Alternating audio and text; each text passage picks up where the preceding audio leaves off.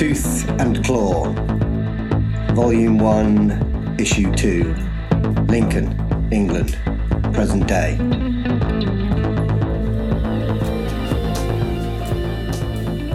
The Ritz was a 1930s cinema that had been converted into a Wetherspoon toward the end of the century.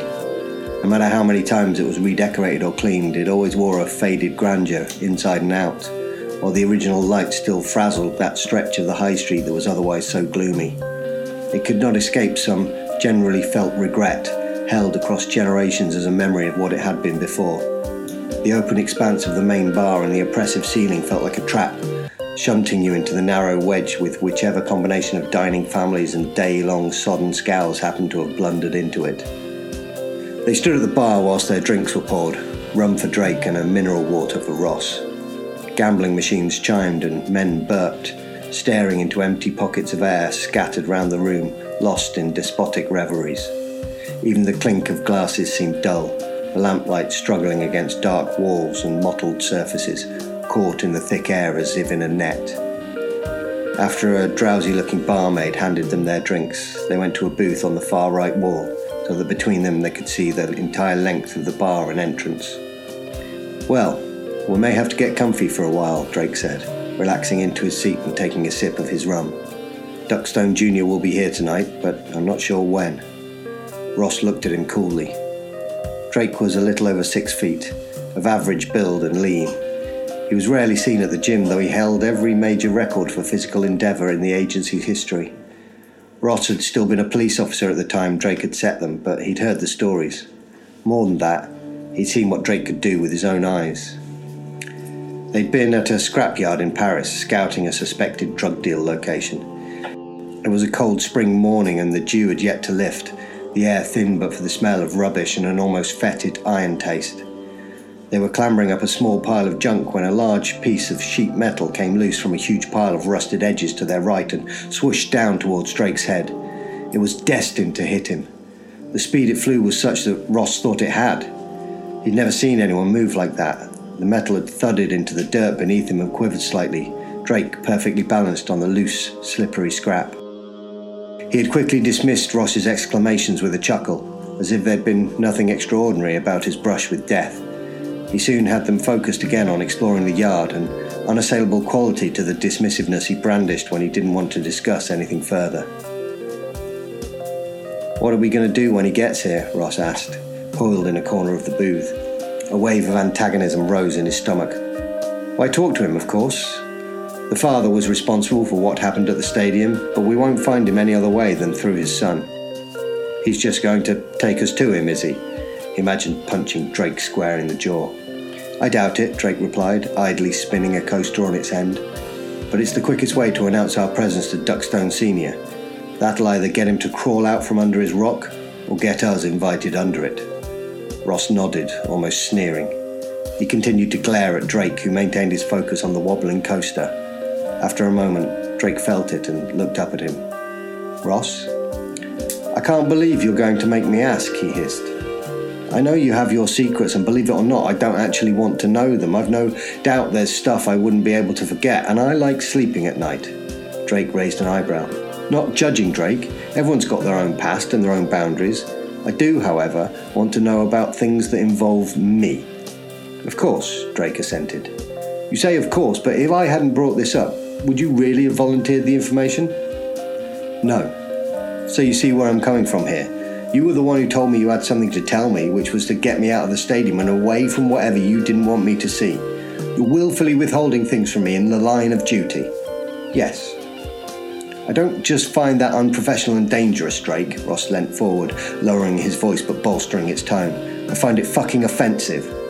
Drake held Ross's gaze for a few seconds. He then leant back and stopped the coaster dead on the table.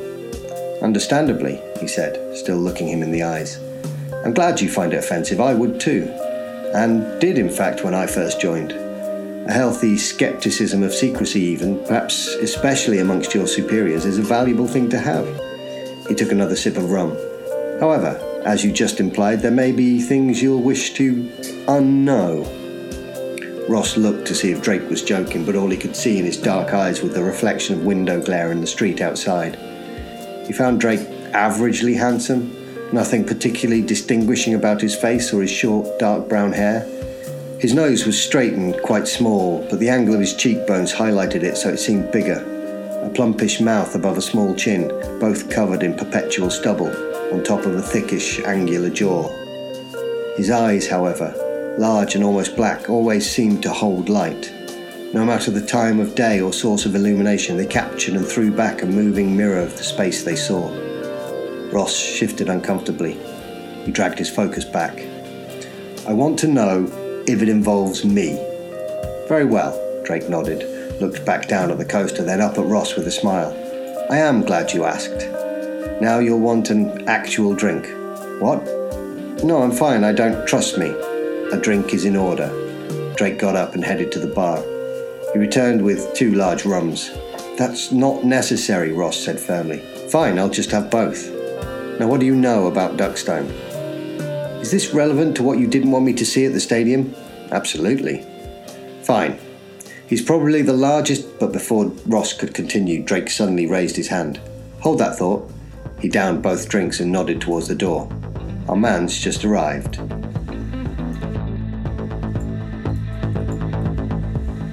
Sydney, Australia, 15 years earlier.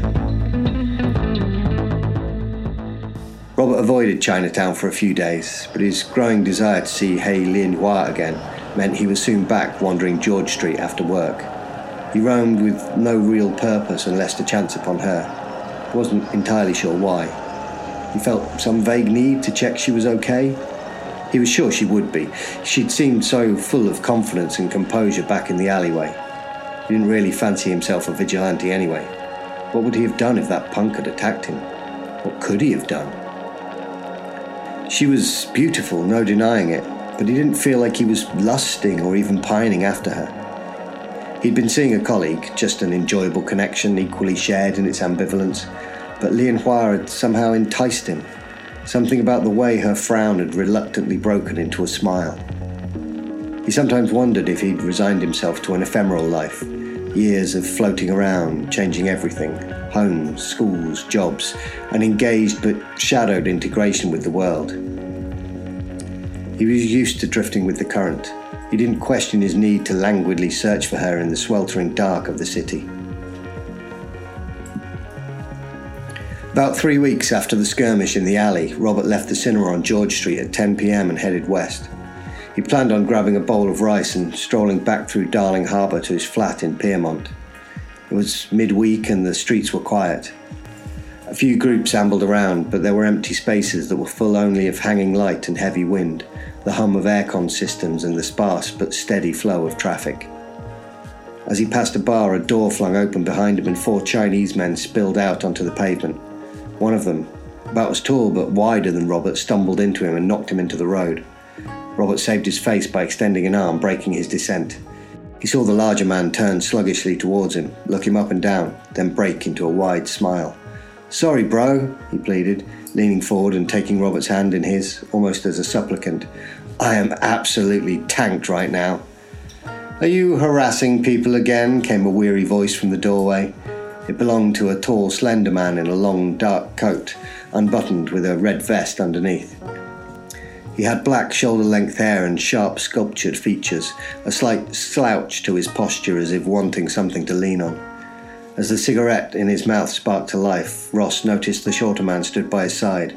The punk from the alley. Now, Johnny, I just knocked this guy over a bit. My fault, but we're good, aren't we, pal? The large man said, still holding Robert's hand. Before Robert could agree, the punk stepped forward. That's him! That's him, Johnny, he squealed venomously. That's the bitch right there. What are you on about, Grom? The guy who was messing with me and Lin Hua. Grom barely whispered. Johnny turned quickly to Robert and his eyebrows folded into a scowl. Is that so? Hold him. The large man, despite his inebriation, yanked on Robert's arm and pulled him into a bear hug. Robert struggled in vain. Down here, round the back, Johnny barked, pointing to a small car park.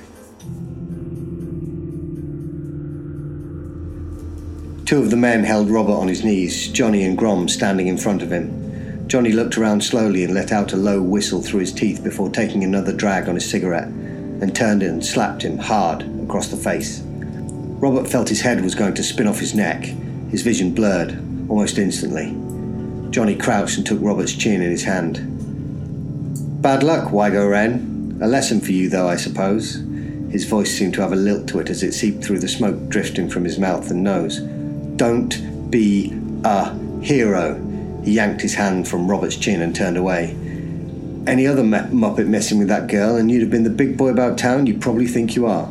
Decent thing to do. Except Grom's just not any muppet, and that wasn't just any girl, so now you're here. Grom punched Robert in the nose. Yeah, bitch! The nose didn't break. The head shunted back just the same, and the pain shot straight into the centre of his skull. Grom hopped in front of him, a fizzing ball of rage and glee. There are rules. Even if you don't know them, they apply to you. So this is your lesson, Johnny said, still looking away. The grey of the car park and the steep walls made the night feel small and stuffy. Grom looked at Johnny for a moment, turned back to Robert, a grin smeared across his face. Robert struggled again, but his captors held firm as Grom leapt forward and lunged at Robert's midriff. The shock of the impact winded him. Slowly, it seemed, as the men cautiously released him, his arms were losing their strength. He felt a slump across his shoulders. He looked down. A widening blot of red was forming through his t shirt. Fucking bitch! Grom cackled as he retreated, the knife shaking in his hand. Johnny turned dejectedly to Robert.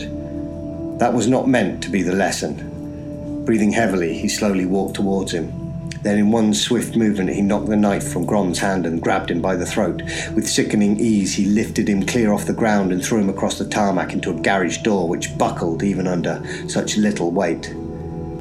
But now here we are, Johnny continued. He knelt down in front of Robert and took his chin in his hand once more, drawing their faces closer. Robert tore his eyes from the pulsing crimson of his stomach and saw only Johnny's flared nostrils. Robert blinked from the smoke. I think this is. Johnny silenced him with a shake of his head. It doesn't matter what this is anymore. Robert felt something cold and sharp press against the other side of his stomach, and then a slowly escalating pain as first the fabric and then his skin broke. He felt a horrible warmth. His eyes began to flutter and his vision to cloud. Johnny shook his head once more. Robert strained to pull himself across the pure diamond hardness of the car park floor.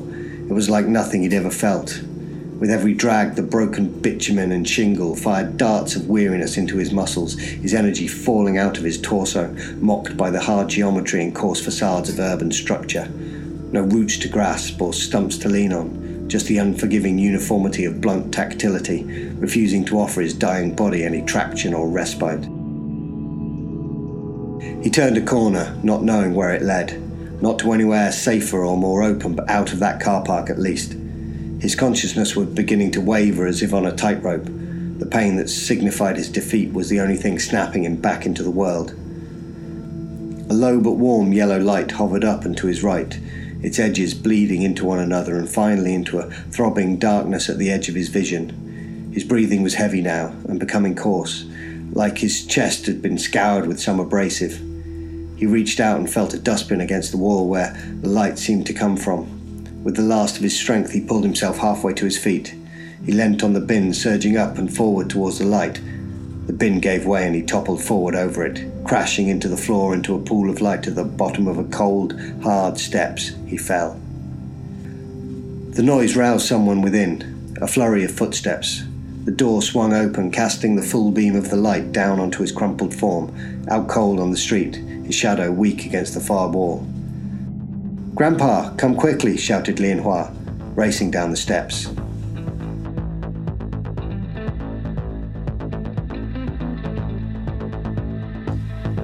Written and recorded by James Fisher. Edited and read by Andy Bennett. Music by Aquifer.